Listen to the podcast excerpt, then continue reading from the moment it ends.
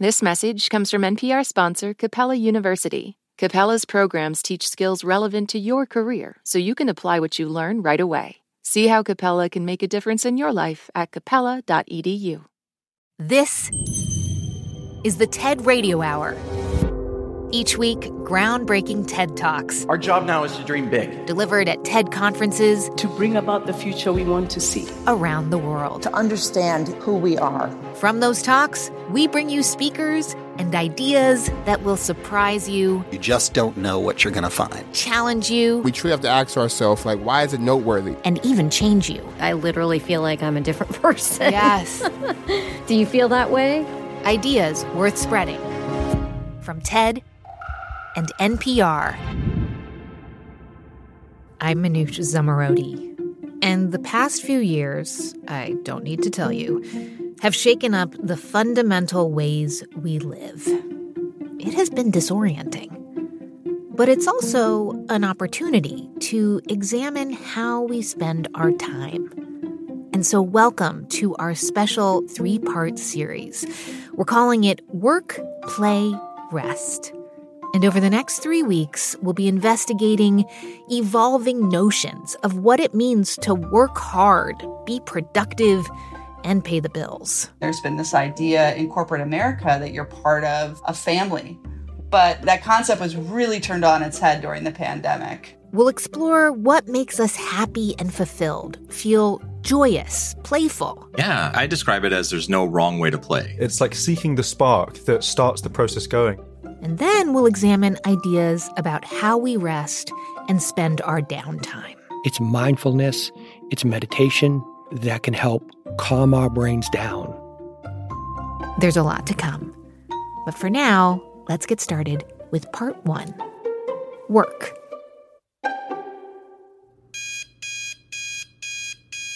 My alarm goes off at 4 a.m. I get up, get myself together, get my dog out, get my cats fed, and then I'm to my store to be ready to punch in by 5 a.m.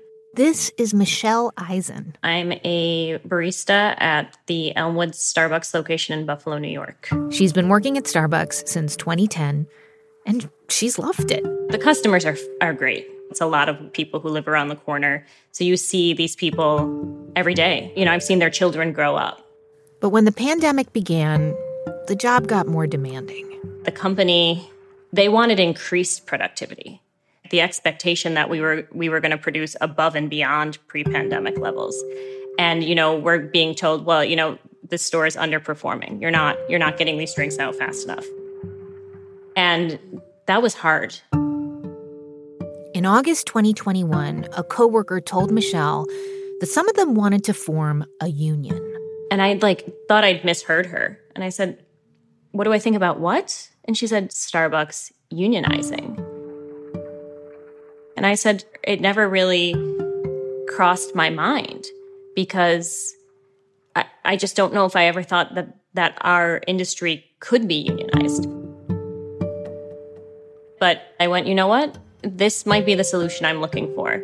because my option was to leave a company that I devoted an excessive amount of time to, or I could try to change that company for the better from the inside out. And that just seemed like the better option. Once the employees decided to move forward, they needed to let Starbucks executives know. And Michelle says their response felt pretty aggressive. They shipped in corporate members from all over the country and they sent these people here essentially to be on the floor with us day in and day out, kind of there to overhear our conversations and break up any conversations that might be happening between a union supporter and someone who might still be on the fence. And it did scare a lot of my coworkers. People were calling off because the the mental stress was too much to come in and work in our store every day. But I thought if we didn't win the union, it would probably get worse. In December 2021, the decision was put to a vote, surprising almost everyone, it succeeded. History made in Buffalo, New York. Starbucks workers at the Elmwood Avenue location voted to unionize. First unionized corporate Starbucks store in the country. This yeah, it was pretty. It was pretty powerful. Um, And now to know that it has it has had an effect. Additional stores across the country have filed petitions for unionization. I mean, if one store can get the response that it has gotten, I have to imagine that every time another store signs on, it's just going to get a bigger and bigger response, which is pretty amazing. Events like these come at a time when we're all rethinking how we work, where we work, and even why we work. Our work culture in many parts of the economy is simply inhumane. And I think there is zero tolerance for that now. This is labor organizer Jess Kutch. We require employers to see our whole selves. We require employers to see that we are parents, that we have children, we have seniors in our family that need our support and care. And so I think that this idea that employers can ignore everything else that's going on in a worker's life, that's just no longer going to be the case. Right now, America is experiencing a big change in what it means to have a job, and especially what it means when your job treats you like crap. 2021 set records for the number of U.S. workers quitting their jobs. Many are calling it the Great Resignation. The department says more than 4.4 million workers handed in their resignations in September. We've seen employees going on strike. 10,000 John Deere workers officially went on strike today. Workers at Kellogg are in their second week on the picket line. And workers forming unions in industries where we've never seen unions before. There's a job quality crisis in America, and workers are now having more of an upper hand and being able to decide which jobs are going to best fit their lives. The power dynamic between companies and workers has definitely shifted. But are we talking about a temporary change or something more permanent, like a real redefining of the employer employee relationship? Yeah, I think you're seeing it at all in all sectors of the economy. These, you know, emerging trends around companies like Unilever experimenting with four-day work weeks. Some countries have passed laws banning employers from emailing workers after business hours. I think there's a recognition that work has its place in our lives, but it, it's not our whole reason for living. Hmm. You know, in some fields, working 60, 70 hours a week is the norm. And you're starting to see people, even in like the finance world, pushing back against that. Mm. But when it comes to pay, the lower end of the pay scale is where companies are really having to make changes, right? Like especially in the US. Well, there there is just a sheer like numbers question every time people leave a job, that that's a cost to the employer to recruit and train a replacement. I think you're, what you're seeing is employers scrambling to improve job quality. I live in Asheville, North Carolina, and the Krispy Kreme down the street from me is advertising starting pay at $15 an hour. A couple years ago, that pay was was half that rate. Huh. So you're seeing like wage increases, but I also think you're seeing like job quality improving as well. What about in a place like the tech industry, where you really haven't seen unions before? I guess I'm wondering when people organize, uh, are they doing it for different reasons? Are the demands different now compared to, say, uh, 50, 60 years ago? Um, no, so I think the reason people have always organized was to confront the power of capital and try to advocate for the needs of workers and the communities that workers come from but seeing people kind of organize around ethical issues for the companies they work for. I think a reason we haven't heard about that is in part because labor law itself doesn't recognize that that, that issue as legitimate. Like workers have no business having a voice on how this organization conducts its business. And you're seeing this in the tech sector, just a, a refusal to accept that. Yeah, I mean, and and we're seeing it in different ways. There was, of course, like the Google walkouts before the pandemic, but then we saw people walk out at Netflix over comedian Dave Chappelle's content. But it's not that they're not getting paid enough. It's about saying, like, do you understand the power that you have over society, dear company, right? Yeah. I mean, I- people want more of a say in how their businesses have an impact in the world, especially given the climate crisis. Like Amazon employees formed Amazonians for Climate Justice to pressure their their company to really live up to its climate pledges that it's made. Mm. So you're going to have folks kind of deciding enough is enough and um, you know joining together with their peers to affect change what do you say to employers though who are like well we can't afford to keep running our company uh, by the standards that you're asking for?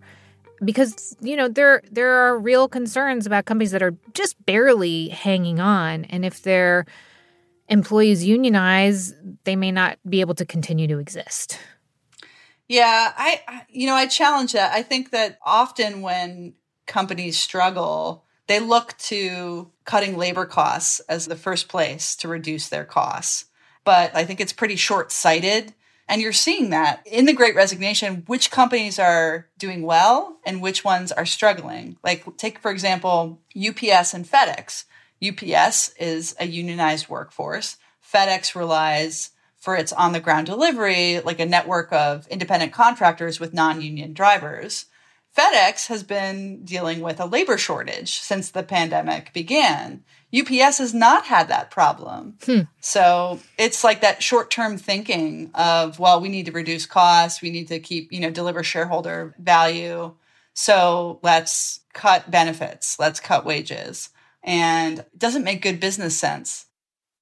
You know, Jess, uh, it feels like it comes down to a questioning of the entire system, a questioning of capitalism, and maybe questioning whether shareholders should come first. Maybe the whole way we run society is hurting our workforce. Are you feeling that shift? Oh, yes. It feels very different. And this idea that capitalism will deliver sort of the greatest good for the greatest amount of people, I think is is being questioned by everyone. And I think that like workplace organizing is, sort of a social contagion. Hmm. Like when people see other folks going out on strike or staging walkouts and being successful, they're more likely to try it themselves. So I think we're only at the beginning stages of what's going to be a prolonged period of labor activism in the United States and elsewhere. That's Jess Kutch. She's the co founder of coworker.org. You can see her full talk at TED.com. And just a note on Michelle Eisen's story we reached out to Starbucks for a comment, and Starbucks denies any claims of union busting and says the additional staff sent to Buffalo were there to support employees on the ground. None of them came from their corporate offices. So far, over two dozen other Starbucks locations across the country have filed petitions to unionize. On the show today, the first part of our series Work, Play, Rest. I'm Manoush Zomorodi, and you're listening to the TED Radio Hour from NPR.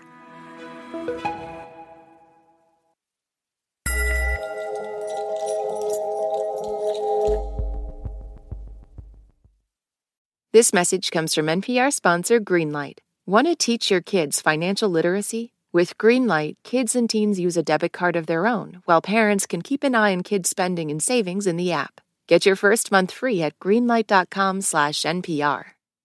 Support for NPR and the following message come from Carvana, on a mission to make car buying more convenient and affordable than ever before. In minutes, you can browse thousands of options under $20,000. Visit carvana.com or download the app today to get started. On this week's episode of Wildcard, comedian Bowen Yang says you don't have to feel bad for falling short on mindfulness. I get in my own way by like over privileging the present. That's so interesting because everyone wants to be in the present. I feel like being present is overrated. I'm Rachel Martin. Join us for NPR's Wild Card podcast, the game where cards control the conversation.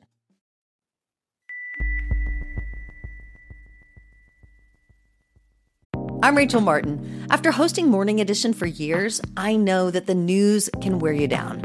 So we made a new podcast called Wild Card, where a special deck of cards and a whole bunch of fascinating guests help us sort out what makes life meaningful. It's part game show, part existential deep dive, and it is seriously fun.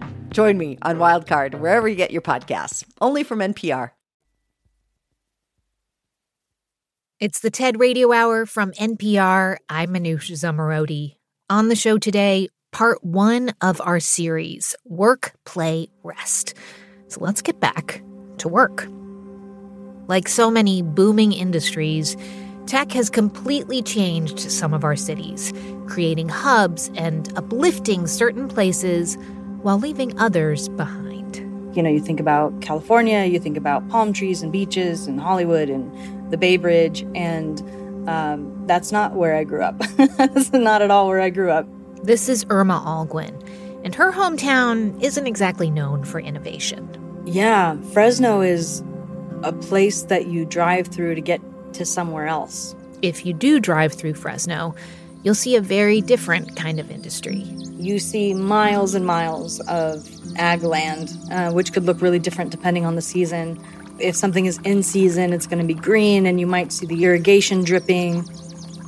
If it's not in season, you might see, you know, entire orchards being ripped out, piles of trees and wood waiting to be burned. If you are in raisin land, which is where my family spent its time, part of the process is that these giant sheets of paper are laid out in the dirt. You pick the grapes and they are left to bake in the sun. It's like this really thick, almost sweet, dusty smell that smells like home. It's really hard to put words to it. How long have you and your family lived in Fresno? So, my grandparents migrated from South Texas and from Mexico to California following the crops, following the work, and they became field laborers right there in the Central Valley. My life is different from, say, my parents, who uh, all of their formative years were spent in the fields. And I did not realize necessarily that we were poor. Everybody that I knew at that time had a similar story to mine. Immigrant parents or grandparents, farm labor being the story, never enough money, always trading, you know, rent for your electricity bill or your electricity bill for groceries or, you know, it was always that.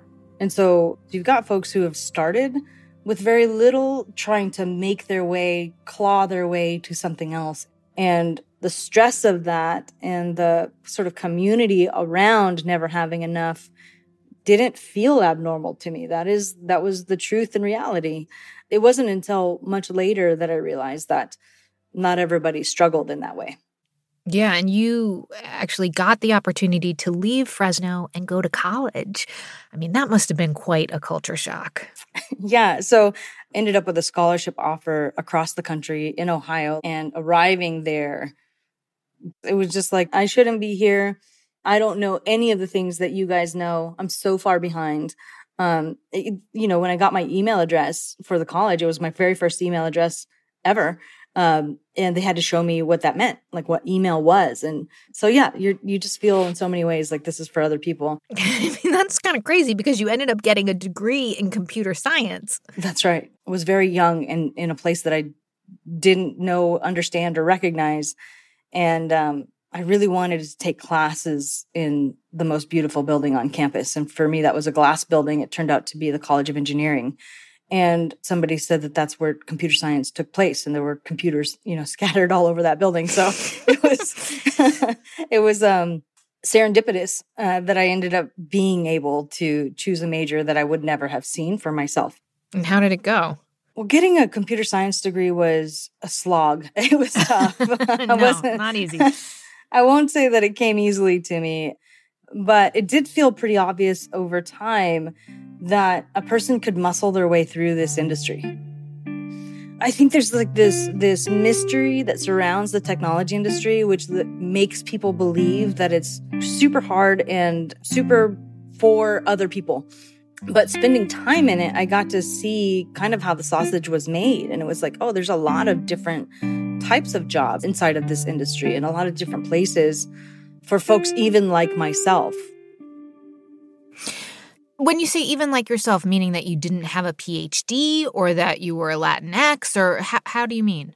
So there were a number of things where it felt like that phrase, even for me, comes in. First of all, I'm I'm a woman. I am Latina.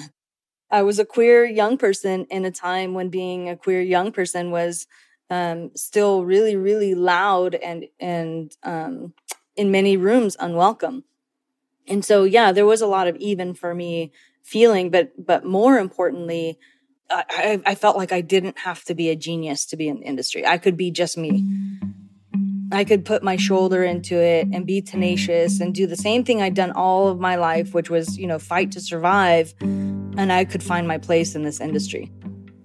Irma Olguin picks up her story from the TED stage. Something miraculous happened. I got a job in tech. And I remember the first time I didn't have to count the change when trying to figure out how much to tip for pizza delivery.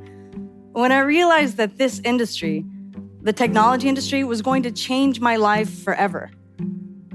And I remember thinking to myself, if it can happen to me, a poor, queer, brown woman from nowhere, why can't it happen to entire cities of people like me? So, to find out the answer to your question, in, instead of going to Silicon Valley or New York, you decided to go back to Fresno. I did. It, w- it seemed like the only thing where I would sort of be able to live up to what the world gave me. So yeah, it was a pretty simple decision. Go home and figure out how to how to bring this back. All of these lessons, how do you give them away? And so for the last eight years, that's what I've been working on in Fresno building a business that could expose what it takes to cause an entire city, and not just a select few people in it, to thrive. Fast forward a bit, you founded a company called Bitwise Industries. Can you just describe in a nutshell what you do? Yeah, certainly. So, Bitwise, we build tech economies in underestimated cities, which is a sort of fancy for uh, we ignite the technology industry in places where you don't expect to find it and invite people to that new economy that don't expect to be there. So, the cornerstone of everything that we do is job training. The communities that we work with are often from very poor populations, maybe folks who are learning English as a second language. Maybe they were unhoused, the formerly incarcerated, veterans, folks who are very often from retail or factory work. These folks, their issue is not their ability to learn technical things. Their problems center on things that are a lot less obvious. Things like childcare, transportation, hunger, money. So those are the things that we focus on A person's ability to break into the technology industry has nothing to do with their ability to learn JavaScript or whether they were good at math in the fifth grade. What is a factor is creating room in that person's life to see if they're good at JavaScript or if they can be good at math. Um, and to create room in a person's life, you really have to attack the things that stand in the way of that time. How do you justify learning to do something like write code when there are bills to pay? Wouldn't it be better for the family if you just got a job at McDonald's and put in as many hours as you can? Because that's a check. And who's going to watch your little brother? That's what we do as a family. We pitch in. But how do you justify to the people around you when it looks to them like you're just playing around on the computer? We didn't invent a new way to teach JavaScript. We just focus a lot more on the things that actually prevent people from learning it. In addition to connecting our students to things like bus tokens and free regional transit options, we also just deploy a fleet of vehicles whose only job is to pick these folks up before their study groups and drop them back off after class.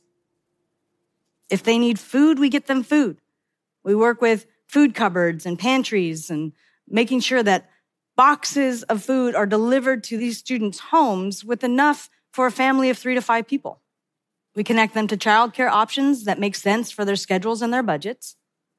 But most importantly, because cash is such a center of energy and decision making for these families, through our apprenticeship program, we literally pay them to learn.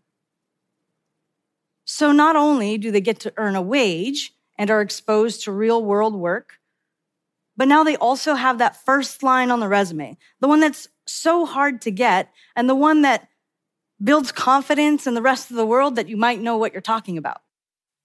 You know, it's interesting. You describe Bitwise as providing a technology education, but What you're really kind of doing is igniting an industry, a, a tech economy from the bottom up. Yeah. Once you remove those as the problems, now you've got access to a wide population of folks who have never been invited to this segment of the economy, who could take advantage of the jobs that exist in that economy and change the reality for the generations that come after them. And so you might be thinking to yourself, okay, Irma, this sounds great, but it sounds really expensive. So how do you pay for it? We've turned a long held idea on its head. We have to stop putting the burden, the financial burden, on the student and the families who are already struggling and start putting it on the people and the entities that benefit most from their untapped potential.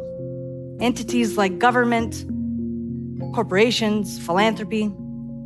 These are the entities that benefit from the development of that talent, and so that's who we get to pay for it. The US spends a trillion dollars skilling up a workforce for this country. We apply for allocations of that same kind of money and use it to pay people to learn. We also work with corporations. We can train up entire cohorts or a generation of junior level and apprentice level technologists trained directly to their systems, ready to be hired on day one. We've worked with all kinds of companies, getting them to pay for things like tuition and money for students to accomplish exactly this goal. We've worked with over 5,000 students. And of those entering our career programs, over 80% earn technical employment. And in Fresno, this means that that new technology workforce is greater than 50% female or gender nonconforming, greater than 50% minority or Latinx, and 20% first generation. And those demographics mirror the demographics of our county. These are folks leaving restaurant, retail, factory, and field labor earning on average less than $20,000 a year, exiting the programs earning $60,000 to $80,000 a year. And we can do this. You know, it's not at all a mystery. It's worked in Fresno. It's working in Bakersfield and Toledo, Ohio, and it can work in underestimated cities all over the world. So You've been doing this for eight, nine years now. And have you started to see the city change as a result? And you mentioned other cities. What is happening in terms of not just the people in the program, but the places where they live? Are, they're not leaving, I guess. No, no, it's one of the best parts of what we do. And by doing this specific work in underestimated cities, 90% of the folks that we train stay at home. That's where they want to be. They're not looking to leave we talk about the lift from you know earning $21000 a year to in three years 80 plus thousand dollars a year. But that is really just one ingredient in a person being able to participate in their community. And when people participate in their community you see home ownership changing you see reliable cars being driven you see new businesses springing up you see better support of local businesses that already exist and you see people voting differently and leadership changing over time in that place but we know what happens, Irma, when tech comes into a city and makes the cost of living that much higher. It keeps out the people from whom you came, the, the families. Are you worried that other families won't be able to afford to stay if you are? Could you be a victim of your own success? I think if we forget who we are, we absolutely could be. But what we definitely don't want to do is create an unworkable situation for the next generation. I think the, the, the topic itself is, of course, complicated. There's a housing shortage across the nation. There's a lot more units that need to get built. And so, yeah, of course, we're asking ourselves that question is, you know, can or should Bitwise participate in that? Or is there another way to attack the problem so that we're not perpetuating uh, the issue of sort of gentrification? It's the last thing we want to do, but we're built for and by the community of a place. Um, and we d- deeply, deeply believe that people who know and understand real problems can solve real problems. It's all awesome, Irma. But I, I mean, I have to ask a lot of these jobs are entry level. And it makes me worried because when you look at job trends, you know, the next 10, 15, 20 years, these are the jobs that will likely get automated. Is it just a continual process that these people will need to be reskilled over and over again? Or, you know, I guess what is the potential for some of these jobs? Well, the, the potential is pretty extraordinary. So I think that with the technology industry, we think about it. And I think a lot of times you think about, oh, it's, you know, Google and Facebook and it's big tech. But the truth is that just about all companies are becoming technology companies or technology enabled companies. And that includes the school district. That includes the local hospital. That includes the, you know, county office of education and the nonprofit down the street and Joe's logistics on the corner. Um, and all of those being powered by technology, there's an incredible sort of gap in the industry right now where we actually need um, uh, way more entry level folks into the industry than ever before. And I think importantly, that entry level job is still transformative uh, uh, income. This is life changing money and, and by extension, community changing money. Mm. It sounds like your life is just completely different, much more than you ever could have imagined as a child. And now, like in some ways, you want to help people realize that, you know, they can do this too. And and maybe they don't need to be so surprised or shocked at what they're capable of or, or what they can achieve. Like everyone should have that opportunity. They shouldn't doubt it and, and maybe they should even expect it yeah, you know, there were these moments in that experience where during that very first job, pulling down a check I'd never seen four digits on before, uh, you know, and you realize that like even without a whole lot of skill, you're going to out earn anything you could have ever done, you know, in a different industry or in agriculture. That was a really big deal for me. But then you have to ask yourself, what kind of person you're going to be when you are not constantly in survival mode.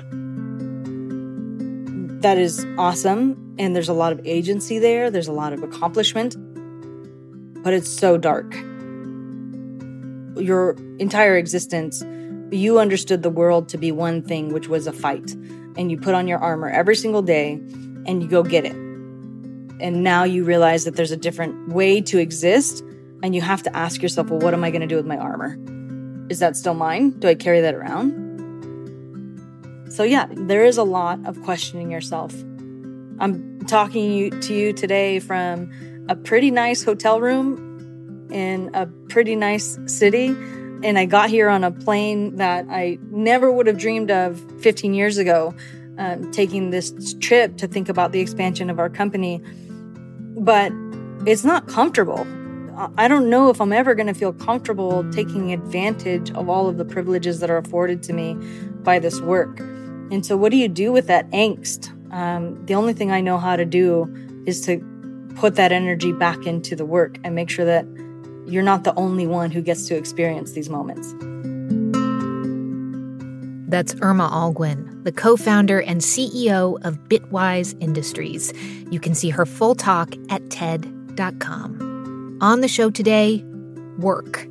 The first part in our series, Work, Play, Rest. I'm Manoush Zomorodi, and you're listening to the TED Radio Hour from NPR. Stay with us.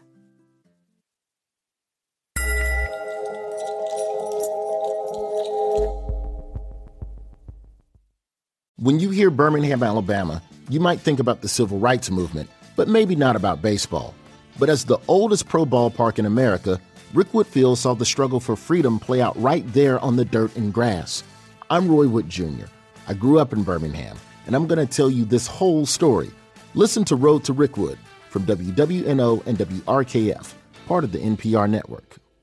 When the economic news gets to be a bit much, listen to The Indicator from Planet Money. We're here for you, like your friends, trying to figure out all the most confusing parts. One story, one idea, every day, all in 10 minutes or less. The Indicator from Planet Money, your friendly economic sidekick. From NPR.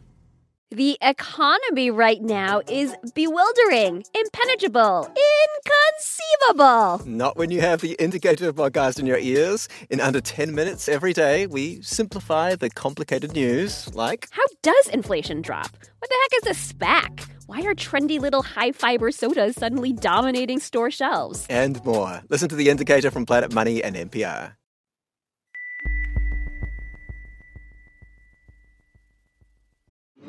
What does it sound like to record an album inside a jail? On the documentary podcast Track Change, you'll hear four men make music inside Richmond City Jail and hear how they're trying to break free from a cycle of addiction and incarceration. Been so long since I've been free. Listen to Track Change from Narratively and VPM, part of the NPR network. It's the TED Radio Hour from NPR. I'm Manoush Zomorodi. Today on the show, the first part of our series, Work, Play, Rest. And so far, we've been hearing about ways to make work better for workers, for cities, for entrepreneurs. But right now, with millions of people having given up their jobs in the past year, some companies are struggling to fill their ranks. And so they're turning to machines. Companies have been investing in automation to fill the gap in their labor force, saying instead of paying people 15 or $20 an hour for entry level work, what if we spent $100,000 and built a machine that could do this job forever? This is Kevin Roose. He's a tech reporter for the New York Times. And he says the pandemic is only speeding up the inevitable automation of many jobs. Right. I saw that Domino's Pizza is putting in place equipment to produce their dough. Um, and people just saying, well, we were going to make the transition. Let's do it now because we actually don't have enough humans to do the jobs. Is that a strange knock on effect of this employment crisis?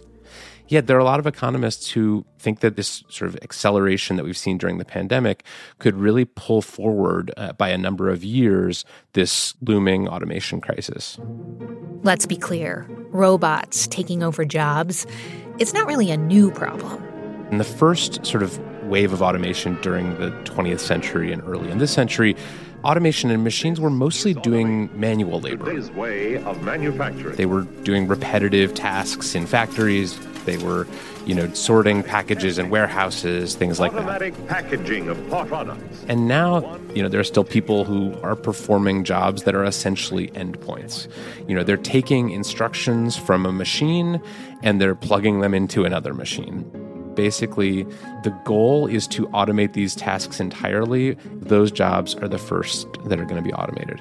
We've known about that kind of automation for a while, but machines are also coming for other sectors, even professional, higher paid jobs. Now, with AI and machine learning, machines can do what we would think of as cognitive work, even complex cognitive work. There was a study a few years ago, Mhm. and they found that actually the jobs that were most at risk of being automated were white collar jobs, jobs that require college education. Some of them require graduate degrees, um, managers, supervisors, things like market research analyst or sales manager, personal financial advisor. Those were the jobs that actually AI is now doing quite well. Nearly a decade ago, automation even came for Kevin's job, and it kind of freaked him out. One of my first jobs in journalism involved doing a lot of corporate earnings reports, the kind of basic, you know, Toyota made this much money this quarter with strong sales in their North American division or something like right. that. hmm And now that job has been almost completely automated. Most publications, and like the AP and Reuters, now use automated software to write corporate earnings reports. And so that was my first hint that something was happening in this industry in journalism. And then I needed to start paying attention to it because the last thing I wanted to do is to wake up one day and find that I had been replaced by a robot.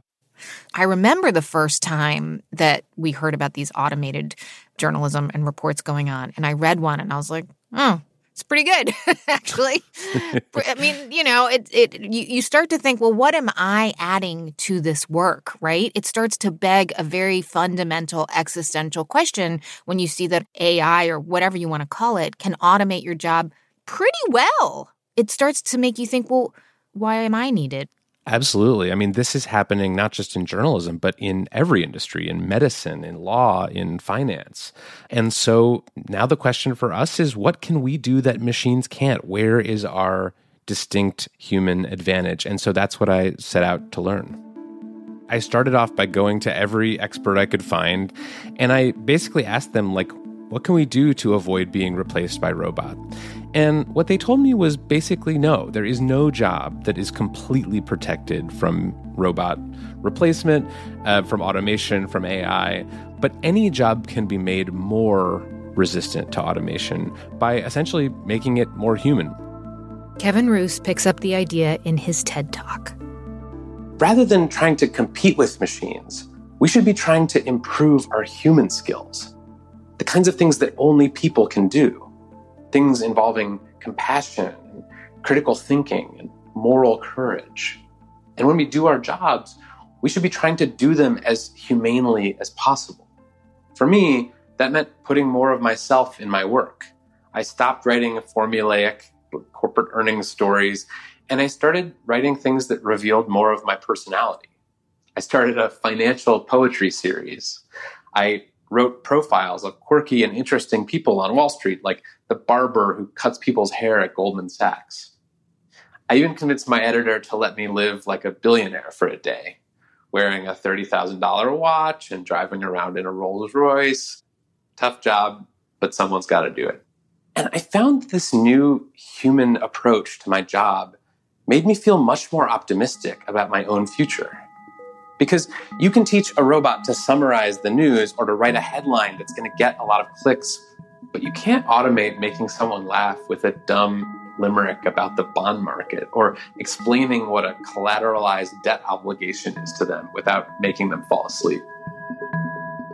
Okay, so for journalism, I mean, it makes sense, right? We live now in a world where journalists have brand names. Their byline is sometimes more important than the name of the publication. But how can that human centered approach be applied to other jobs? Yeah, I think that a lot of these more resilient jobs will be the ones that involve providing emotional support for people, uh, you know, home health care workers, occupational therapists, um, nurses, teachers, career coaches, these kinds of jobs that, you know, even if a robot could technically give you advice on you know how to talk to your boss about a raise you're going to want a human with experience and some real you know bedside manner to walk you through that. You're you're not going to accept a robot substitute to me, that was proven so much through the pandemic with my kids' education, hmm. how much they needed the support of a a teacher who saw the look in their eyes when they didn't understand something, you know, as much as there is available online with Khan Academy and other ways that you can learn remotely, that relationship in and of itself is is an education. And I, I feel like my kids really missed it. Absolutely. I think one of the lessons that we learned during the pandemic is that there are limits to the amount of automation and technology that we will accept into our lives. There are certain things that humans are just better at. So those jobs, they're not totally immune. No job is immune, but those jobs are much, much safer than jobs that uh, that don't involve meeting people's emotional needs. As I researched more, I found so many more examples of people who had succeeded this way by refusing to compete with machines and instead making themselves more human. Take Marcus Books. Marcus Books is a small, independent, black owned bookstore in my hometown of Oakland, California. It's a pretty amazing place. It's the oldest black owned bookstore in America, and for 60 years, it's been introducing Oaklanders to the work of people like Toni Morrison and Maya Angelou. But the most amazing thing about Marcus Books is that it's still here. So many independent bookstores have gone out of business in the last few decades because of Amazon or the internet. So, how did Marcus Books do it? Well, it's not because they have the lowest prices or the slickest e commerce setup or the most optimized supply chain. It's because Marcus Books is so much more than a bookstore. It's a community gathering place where generations of Oaklanders have gone to learn and grow. It's a safe place where Black customers know that they're not going to be followed around or patted down by a security guard. As Blanche Richardson, one of the owners of Marcus Books, told me, it just has good vibes. Marcus Books temporarily closed. And like a lot of businesses, its future was uncertain. It was raising money through a GoFundMe page if you look at the comments on its GoFundMe page, you can see why Marcus Books has survived all these years. One person wrote that we have a duty to preserve gems like this in our community. Someone else said, I've been going to Marcus Books since I was a child, and Blanche Richardson showed me many kindnesses. Those aren't words about technology, they're not even words about books. They're words about people. The thing that saved Marcus Books was how they made their customers feel an experience, not a transaction. I wonder if somebody listening is like, well, Marcus Books clearly isn't scalable. Um, but I guess what you're saying is like, that's the point. Right. And a lot of the sort of businesses that we're seeing today are successful because they're not scalable. And that's a signal because what people are paying a premium for in those businesses is the handmade quality of these goods, the fact that they're not being churned out in a warehouse in China somewhere. Hmm. So I think that the economy that we're seeing is sort of fracturing into two. There are the things that are done by machines, there are the things that are done by humans. And I think both of those are worthy of exploration. Okay, so let's talk about how we actually build this sort of next era of the workforce because what you're talking about is a different kind of training. I think it's about emphasizing emotional intelligence. How, how do you even teach that? Because what worries me is that some people who maybe are introverted or shy or you know a good journalist but maybe not quite as charming as you kevin that they somehow get left behind in this uh, emotionally centric workforce yeah, I mean, it's going to take some work for some people. Um, the way that during the Industrial Revolution, people had to retrain themselves to work in factories rather than on farms. For this new AI era, we're going to learn, need to learn these more fundamental human skills. Hmm. There are social and emotional learning programs. There are, you know, courses you can take to improve your empathy. In medical schools now, there are classes that are purely about how to talk to patients. They're not hmm. about, you know, how to diagnose them. It's about how do you break bad news to people? How do you empathize with someone who's going through one of the hardest times of their lives? And that's the kind of education and skills that we're going to need across lots of disciplines one of the fastest growing you know jobs in the tech industry right now is basically trust and safety. It's people who can manage the health of these enormous platforms to prevent people from misusing them. And that's something that requires a lot of complex understanding of you know human dynamics and human nature and you know understanding threat models. And that's a skill that they're not teaching in a lot of college computer science classes but that has turned out to be hugely important. Mm.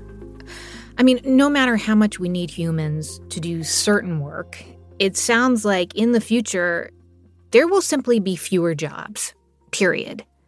Is that something we need to hear governments address more? Because right now, politicians still seem to run on a platform of, you know, bringing work back to a region, saying, we will train for new jobs. But perhaps what we really need is more of a paradigm shift. I think we do. I mean, I think we should take a lesson from some of the other countries that have implemented structures and systems to help people through times of technological change.